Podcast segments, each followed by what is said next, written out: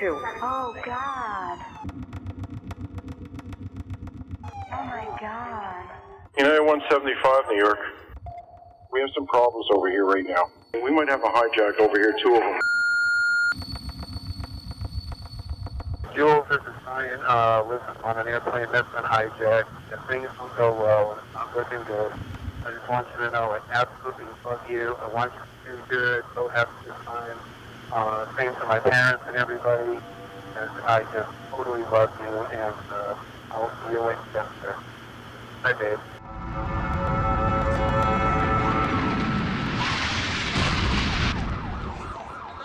What are those people gonna do? All, all the elevators are blocked out.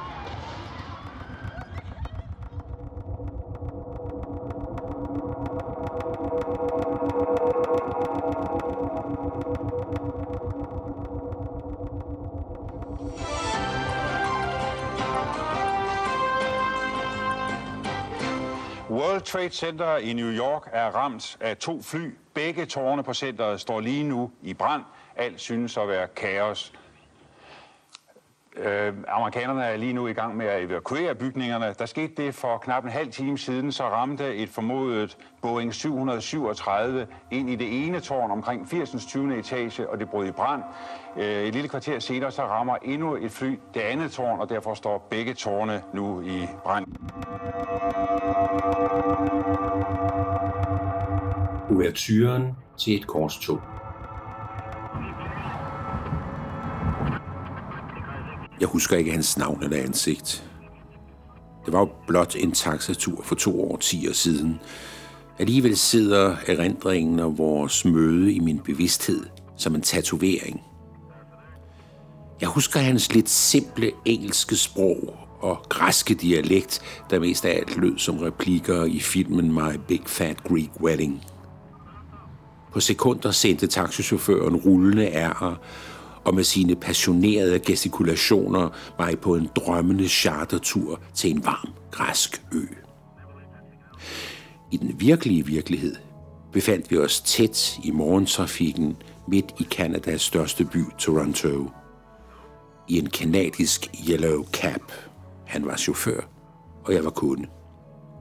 Det var i min DR-tid, og mit hoved var noget tungt kom sammen med chefkollega Per, den tekniske chef, ind ved fly om natten fra en stor konference i New Orleans. Møder og oplæg om radiomediet i hele verden. Og så en fridag derude, som blev fejret i den multikulturelle amerikanske sydstat. En dag i de berømte sumpe, og så i sumpen, sådan metaforisk, en nat i den berømte Bourbon Street i dens sødmefyldte kaos af sort og hvidt, fransk og engelsk, blues og jazz og rockmusik.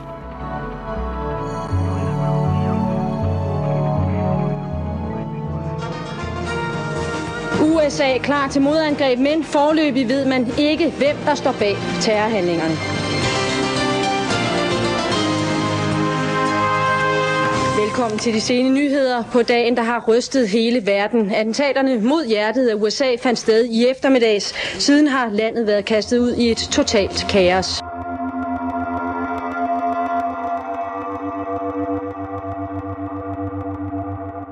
september 2001.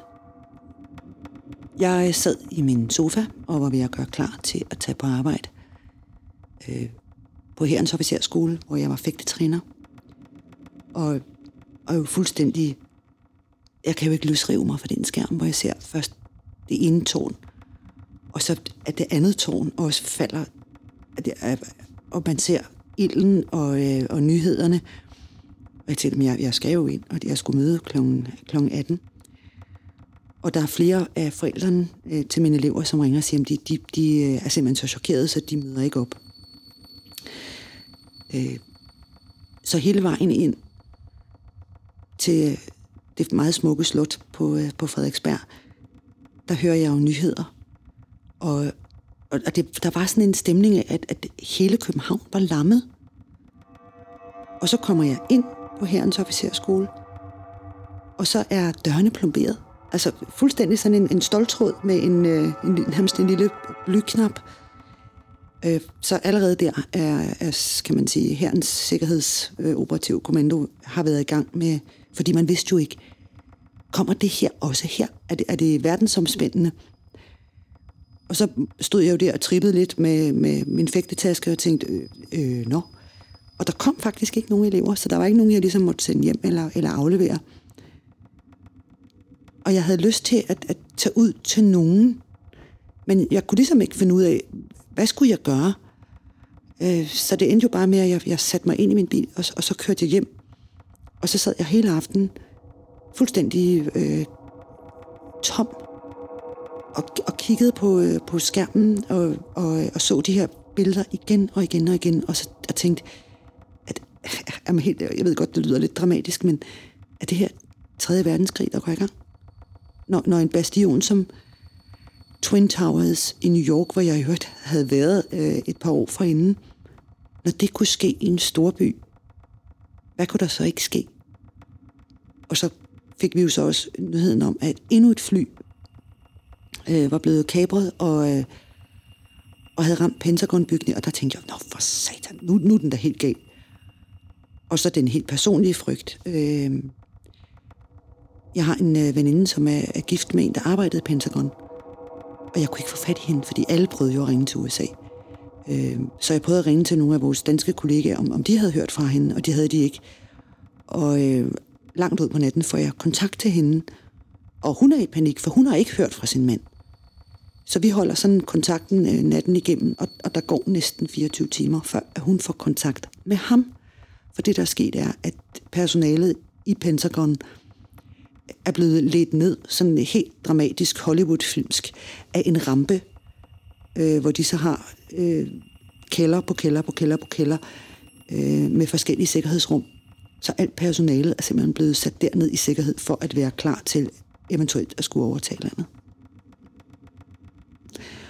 Og i alt det der, så havde jeg sådan en ondt i maven fornemmelse, som var, nej, hvor er det godt, min mor død. Hun øh, øh, døde et øh, halvt år forinden. Og jeg tænkte bare, det her med hendes sarte nervesystem, det ville hun slet ikke kunne klare. Så der var sådan et, ej, hvor det godt, hun ikke skal opleve det her.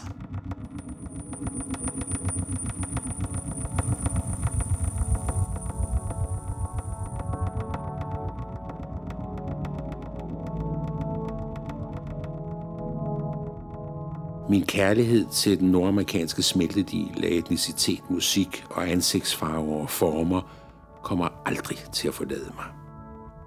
Selvfølgelig ved jeg, at der er masser af ulighed og kynisk kapitalisme og racisme over der. Men der er altså denne følelse af et nysgerrighedens land over for det fremmede, og at nysgerrigheden er større end frygten. At respekten fylder mere end mistænksomheden. Ret beset ved jeg ikke, om Trump og hans trolde her i realiteten har smadret mit nærmest barnlige billede af forskellighedens og fællesskabets fagtag. For jeg har ikke besøgt USA i mere end halv år. Men jeg har altså en gang for alle besluttet at klynge mig til illusionen og drømmen.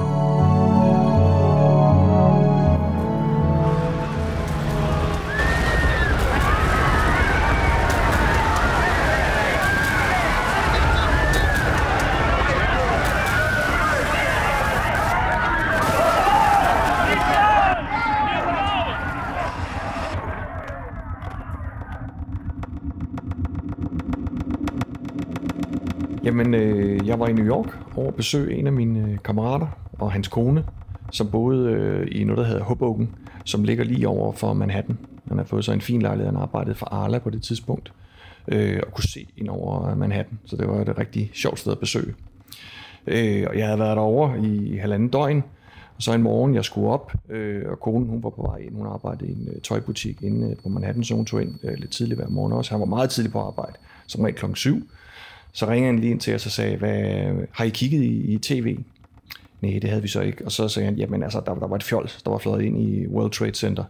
Øh, men vi tændte som sagt for tv og kunne godt se, ups, det, det så lidt voldsomt ud det her. Øh, der, var, der var store flammer, og der var store røg op af, af det ene af tårnene, så, så det var i hvert fald ikke en lille propelflyver. Og mens vi stod der og kiggede og sagde, at det var simpelthen også for tosset, at, øh, at de var fløjet ind i, i World Trade, så kom det andet fly så, øh, hvor man kunne se, øh, det nærmest går igennem, og man ser flammerne, der kommer ud. Øh, og det står vi og, og kigger på, mens vi ser det på, øh, på tv. Øh, og der kan man godt høre, at kommentatorlyden, den skifter med det samme derovre. Fordi så ved de, at, at det her, det er, det er en øh, terroraktion. Lige når man kom ned for deres hoveddør, så gik man to minutter, og så havde man fuldstændig udsigt ud over øh, skyline ind til, til Manhattan. Øh, og jeg kommer ned øh, og står derinde, og der, der er allerede begyndt folk at stimle sammen øh, nede ved, ved vandet. Og så står røgen og hvad hedder det, støvet simpelthen bare op øh, derindefra. Nu står jeg nede ved bredden. Øh, jeg tror, hvad er Hudson River bred? Den er, nok, den er nok bredere, end man tror. Jeg vil have sagt 500 meter, men det kan godt være, at den er halvanden kilometer. Jeg har ikke undersøgt det, men, men det, det føles ret tæt på, når man står der. Det er jo også store bygninger. Så, øh, så man, man, man føler lidt, man står i første parket øh, til, til det, der udspiller sig derinde. Og, og folk går og snakker, og så kommer der også nogle gange, der kommer nogle af de der udråb, hvis der kommer en ekstra flamme, eller der sker et eller andet derinde, hvor man tænker, hold op, vi, vi kan ikke se øh, folk, der springer. Men det begynder at komme efterhånden, at nogen begynder at snakke om, at folk springer ud af vinduerne. Så vi har fornemmelsen, men det er tilpas langt væk til, at det kan vi ikke se. Sådan føler jeg det i hvert fald bagefter. Men du, men du får klart fornemmelsen, fordi folk bruger jo medierne derovre, de både hører radio, og der er også nogen, der kan se en lille smule på, på noget billeder. Øh, og jeg, jeg ved ikke rigtigt, jeg kunne godt tænke mig faktisk at, at prøve at komme ind til øh, Manhattan øh, for at komme ind og se, om jeg kunne komme tættere på. Det kan godt være, det lyder lidt dumt, men, men det ville jeg faktisk gerne, selvom det så enormt voldsomt ud der, hvor det var. Øh, så jeg prøver at se, om jeg kan komme med en af over, men allerede derefter, hvad er der gået der, måske et kvarter 20 minutter, øh, der har de allerede fået lukket ned for, for båden ind, øh, så, så det kan man ikke. Øh, og jeg bliver stående lidt, så, så jeg ringer til øh, min ven der og siger, om jeg måtte låne hans cykel. Øh, så jeg låner hans mountainbike, og så kører jeg en lille smule op langs med, med flodbredden. For jeg ved, at der ligger en stor bro, øh, Washington Bridge, som ligger, jeg tror, den ligger et par kilometer oppe. Øh, og, og man kan sige, at med at jeg kører opad øh, mod den bro, så kommer jeg også lidt op i højden.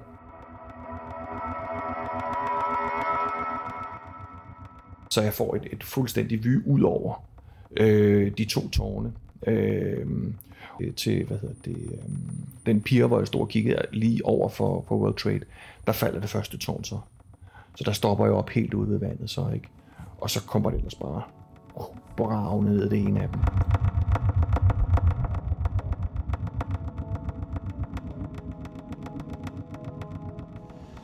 Min græsk-kanadiske taxichauffør i Toronto den morgen for 20 år siden var nærmest en ubevidst rullende reklame for integration uden kold afvaskning af den kultur, man kommer fra. I came to this country and this city 40 years ago with a hundred dollars in my pocket. Han gjorde mig lidt nervøs. Han slap rettet med begge hænder og gestikulerede som den ægte græker, han aldrig ville kunne lyve sig fra at være.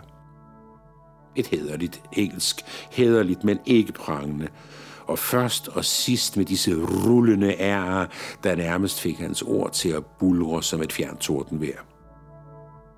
Jeg undertrykte en latter, fordi det ville være aldeles upassende at grine af denne elskelige mand, som i den grad var kanadisk statsborger og samtidig så uafvaskeligt græsk, at skæben lige så godt kunne have henlagt vores møde til en morgenstund i et kaos i det larmende Athen. Den der vinkel med 100 dollars har jeg hørt rigtig mange gange, de tre gange jeg besøgte Canada. Med en metafor for at være økonomisk på røven. Næsten ingen penge, men tændt af drømmen om et mere virksomt og et mere lønsomt liv end i hjemstavnen. Det er og var svært at komme ind i dette immigranternes drømmeland. Men når nu man er inde og arbejder hårdt for at få lov til at beholde sine særheder, så kan det godt lade sig gøre. Du kan beholde dit sprog, din kultur, din religion, Det er ikke noget problem for din nationalfølelse i forhold til det kanadiske. Min græske kanadiske taxachauffør slap rettet igen. Jeg kiggede bort, mens jeg lyttede til hans kærlighedserklæring til det land, der blev hjemstedet for hans familie for efterhånden 20 år siden. Til hans stolthed over sønnen, der er født i Toronto og totalt kanader og var på vej op ad den sociale stige. Ingen sentimentale drømme om at vende hjem til det europæiske i øvrigt med en lille formue for at kunne sige et lidt svulstigt goddag til det, man sagde farvel til som fattig. Han var kanadier, han er kanadier, vi er kanadier, og det er vi stolte af. Men tak Gud og Guds moder, ordene faldt nogenlunde sådan, og mine puritanske protestantiske ører vurderede den nok som temmelig svulstige. Tak, fordi jeg min søn fandt en kone af ægte, græsk og velkendt ortodox afstemning og tro. Og vidunderligt, at det nye barnebarn for nylig fik den ortodoxe barnedåb, der igen, for os poetanske nordboere, hvor man hælder en smule lunken vand på toppen af barnets hoved og skynder sig og dupper det med et håndklæde, for at ingen tager skade af det. Det her, det er voldsomt i den ortodoxe kirke. For os ligner barnedåben her nærmest forspillet til et forsøg på at drukne den lille på vej ind i den kristne flok. Der var jeg 13 år. Ja, jeg husker øh, egentlig, øh, at det var en ret almindelig dag. Jeg kom hjem fra skole, og øh, jeg tror, øh, at jeg tændte fjernsynet for at se øh, endnu et afsnit af Beverly Hills. Øh, men, øh, men så øh, kom jeg forbi øh, kanal, en kanal, en nyhedskanal, hvor at jeg så øh, et tårn, eller der er et fly, der, der flyver ind i et tårn, og der er brand og, og bål. Og, øh, og jeg tror først, jeg tænker, at det er en, en film egentlig. Altså der går, jeg tror egentlig, der går ret lang tid før, at det går op for mig, at det er rigtigt. Øhm, og det var sådan, at øh, min far var i, øh, i øh, øh USA på det tidspunkt. Og jeg kan ikke huske, øh, hvem jeg ringer til først. Om det er ham, jeg, om det er min far, jeg prøver at ringe til, eller om det er øh, hans kone, jeg prøver at ringe til. Men, men jeg, i hvert fald, jeg får i, i hvert fald fat i, i øh, hans kone, og hun fortæller, at han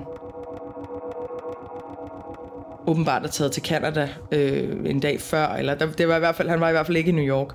Og, og, jeg, og det er jo egentlig det, når der sker sådan en krise, der er, så først så går det op for en, hvad der sker, og så tænker man jo, hvor er min nærmeste, og er der nogen, der, der, der kunne være der. Og så kan jeg faktisk ikke huske så meget mere fra den dag, altså, men jeg kan, altså, og jeg kan kun huske det der billede af det der tårn, rød, hvid og blå, som vi skulle over og ligge på den amerikanske ambassade. Jeg kan huske det der, det var fuldstændig, altså jeg har aldrig set så mange blomster, det var fuldstændig sindssygt. Og jeg tror indtil da har jeg ikke tænkt over, at det var den amerikanske ambassade, men, men jeg, kan godt, jeg kan da godt mærke i dag, når jeg går forbi, at det har en helt anden betydning, når man går forbi, øh, end hvad det måske ville have haft, hvis det ikke var sket. Og der besluttede jeg mig for, at mit essay skulle handle om krig og terrorisme.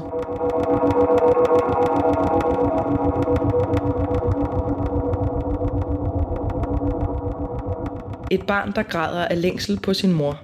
Et skrig i det fjerne, der sætter sig fast i sjælen for evigt. En bombe, som springer 10 huse i luften med sit store temperament. Det er kun nogle af de få ting, der præger min tankegang og dagligdag. Helt inderst inde ønsker jeg virkelig, at jeg kunne hjælpe alle de hjælpeløse mennesker, der løber for livet uden at kigge sig tilbage. Her går jeg og planlægger min fremtid og mindes med et smil på læben min fortid. Til hvad nytte?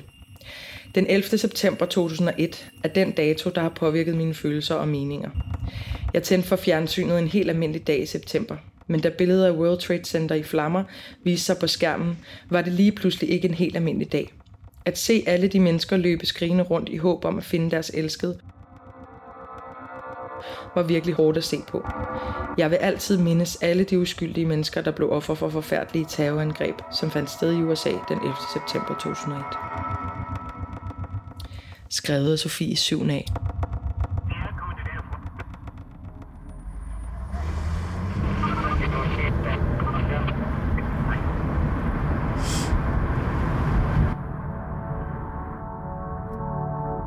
Da vi stod af foran CBC, Canadian Broadcasting Corporations hovedkvarter i Toronto, var mit hoveds forsinkede tømmermænd fra Bourbon Street for længst overgået af en kærlighedsfølelse.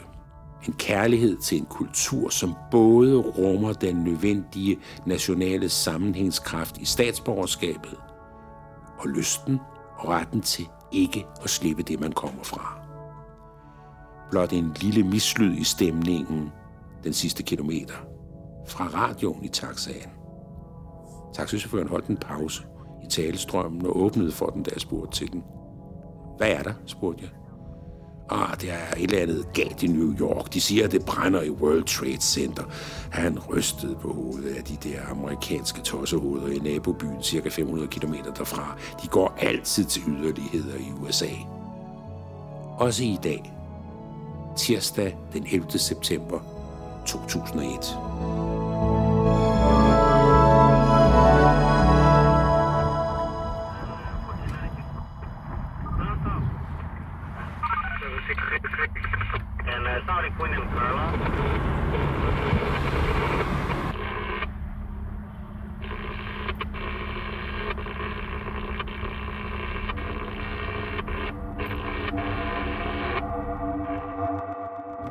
det, sjove var, at, at jeg tror i situationen, der føltes det en lille smule uvirkeligt. Altså fordi, ja, dagen inden, der havde jeg jo været øh, på tur rundt om selve Manhattan. Ja, det, det var jo den gang, hvor der var, hvor der var gamle kameraruller. Og på den samme øh, kamerarulle, altså hvor jeg har taget billeder, der har jeg jo en turisttur, hvor jeg tager billeder af World Trade på sådan en sightseeing-tur, der gik hele vejen rundt om Manhattan. Og de næste billeder, der har jeg så bare to tårne, der er i brand, og til sidst styrter ned. Og det var på, jeg tror på en eller anden måde, at jeg synes, det var en lille smule uvirkeligt at have været inde ved de store tårne. Og, og altså, jeg, jeg tænkte, det kan næsten ikke passe, fordi de, de var jo kæmpestore, og det virkede sådan en lille smule usårligt. Det var jo ikke noget, hvor man sidder og tænker, at det, det går man i krig med. Øh, så derfor var det, det, det virkede måske en lille smule uvirkeligt. Men man kunne så til gengæld høre, at alle folk, der stod omkring en, de, de, de stod vældig meget sådan, og altså, der, var, der, der var mange udbrud, da det begyndte at, at falde ned. Sådan som jeg følte, det var meget, øh, altså det var sådan lidt mere det der, hold op, det er godt nok en, en tragedie det her. Øh, da jeg kom ned øh, senere hen, øh, ned mod den der pier, hvor, hvor alle de sårede, eller alle dem, der ligesom var udsat for det, kom i land, der var der rigtig mange, der, der stod og tog imod og græd.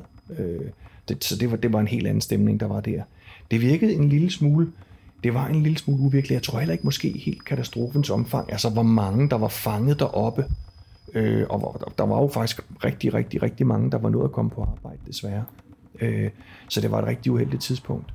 Øh, sige, når, du, når du spørger til den der fornemmelse af, hvad, hvad man følte, eller hvad, hvad man tænkte sådan historisk, øh, så kom det nok først til mig øh, dagen efter, da jeg begyndte at læse aviser. Men, men, øh, men jeg vil sige, stemning af at stå øh, derovre, når alle øh, de sårede blev transporteret tilbage for at komme på hospitaler, og også nogle af dem skulle bare hjem jo selvfølgelig, fordi de ikke var så sårede. Øh, det var jo som at se ofre fra en krigszone, øh, der kom ud. Og det, det synes jeg var voldsomt, at det var rigtig mange mennesker. Jeg, jeg fik jo lov at, at komme ind på Manhattan. Var det dagen efter, eller for to dage efter, jeg kan ikke huske det. Øh, hvor, hvor hvad hedder det, de jo har legnet hele militæret op i hele den sydlige del af Manhattan. Øh, og der følte jeg det egentlig, jeg fik mere egentlig sådan fornemmelsen af, af, at det var et land i krig, og hvor man ikke skulle gøre ret meget forkert, altså ved et uheld. Øh, fordi den magt, den magtdemonstration, der var inde i midtbyen, den synes jeg faktisk var voldsom. Øh, altså kæmpe tanks og vogne og militære øh, vogne, der bare stod. Det var nærmest en krigszone. Altså der var ikke nogen, der skulle komme derind og gøre noget galt. Det var 100% sikkert. Og der kunne man godt sådan, altså det var sådan lidt det der med, jeg træder ikke forkert her. Øh, jeg gør, altså, og, jamen, der var jo ikke noget som helst. Jeg kiggede bare rundt og fik lov til at kigge, ikke for tæt på, men, men, øh, men den fornemmelse af, at, at der havde man i hvert fald trukket en streg i sandet. Der var ikke nogen her, der skulle lave noget, som mindede om noget som helst. Øh, så, så blev der skudt øh, ved første, ved første parket.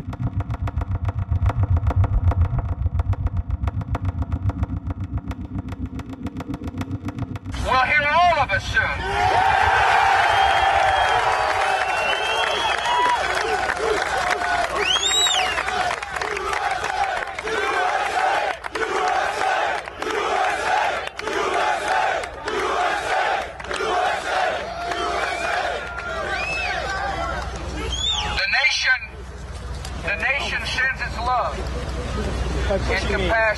Compassion to everybody who is here.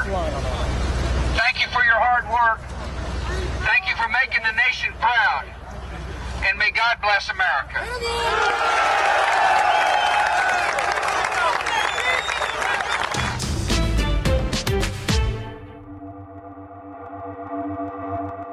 Fortæl mig, Imal, hvor var du den 11. september 2001? Jeg var i Skyby Asylcenter, lige ved Frederikssund. Der er 10 km fra Frederikssund. Jeg var cirka, det er jo 11 år gammel, siden 2001. Øh, jeg var lige kommet til Danmark, ja, der, der var, var der, hmm. der, to måneder efter, så det, er det der skete, den 11. september, tror jeg nok, hvis jeg kan huske det sådan rigtigt.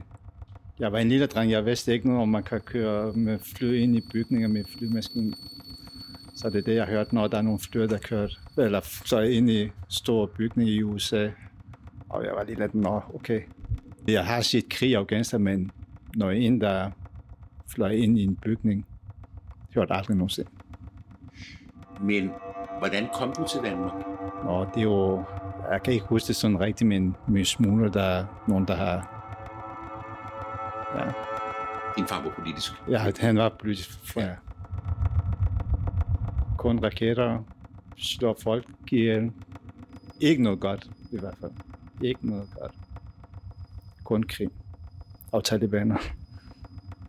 De slemmeste folk i verden. Og nu? Hvad nu? Det er endnu værre. Men folk siger, at de er blevet bedre, ikke også? Det er noget, de siger, at de har sit sociale medier, så siger jeg, nå. Men de bliver rigtig slemme. Det er jo min forældrenes øh, generation, der har været i krig, så det er jo, jeg var et lille barn, og jeg har jo ikke noget med krig at gøre. Der har været krig i Afghanistan start før 45, som borgerkrig, og så er det jo konflikter fra nabolandene. Så det er jo, der er ikke nogen, der giver mig skylden for krigen, så det, Kommer der en Osama Bin Laden tilbage til Afghanistan? Osama bin Laden kommer jo ikke fra Afghanistan.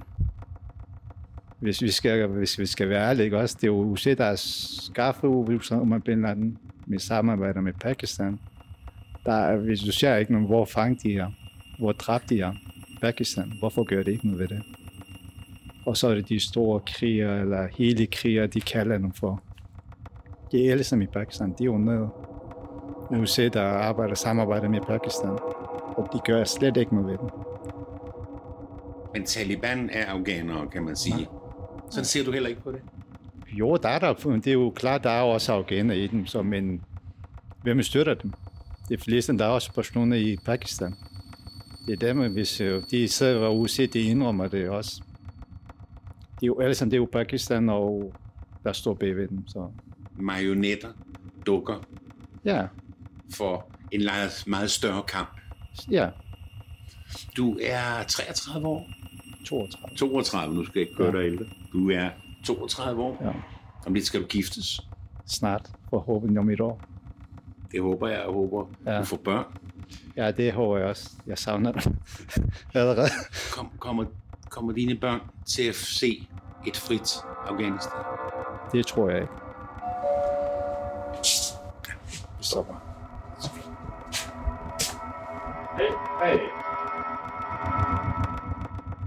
Every nation in every region now has a decision to make.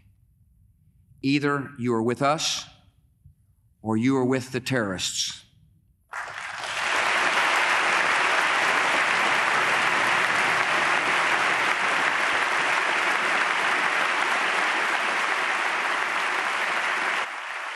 And tonight, a few miles from the damaged Pentagon, I have a message for our military. Be ready. I've called the armed forces to alert, and there is a reason.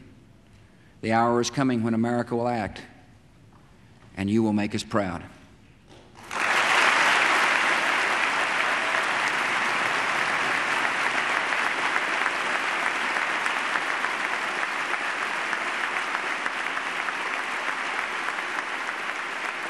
Great harm has been done to us, We have suffered great loss.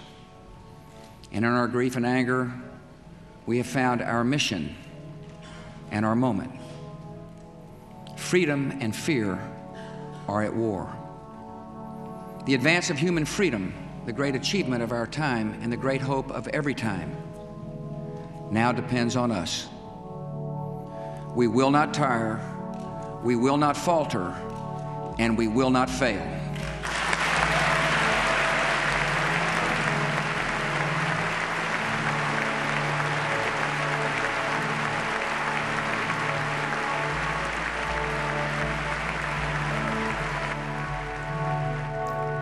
Min kollega og jeg ventede en smøgs tid uden for det moderne mediehus, hvor vi skulle tale om nyudvikling af digital radio. Det optog os i det øjeblik mere end det mørke varsel fra radioen i taxien. Så tog vi svingdøren ind i forhallen, hvor nogle kæmpe store tv-monitorer sugede os ind i den nye, tragiske verdensvirkelighed. De to tårne takt i højden, med med den sorte røg brændende ud af tvillingetårnene. Både vores kanadiske værter, vi forsøgte at holde en professionel distance, det holdt kun en time. Da tårnene i New York kollapsede, faldt alle vores digitale forhandlinger fra hinanden.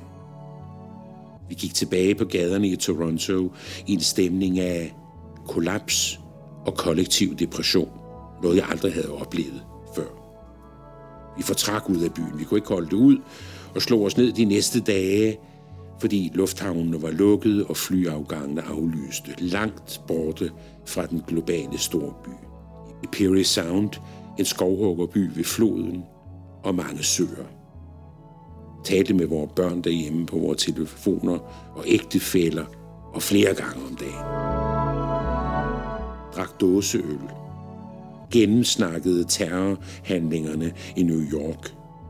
Lyttede til panikslagen radio og så panik-tv fra USA og Kanada. Anede ikke, at det her ville blive uvertyren til et korstog, der endte som en ny katastrofe 20 år senere. Talte igen til langt ud på natten om vores familie og vores liv.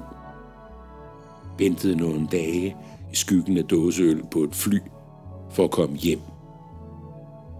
Og vi var mere bange, end vi turde sige højt.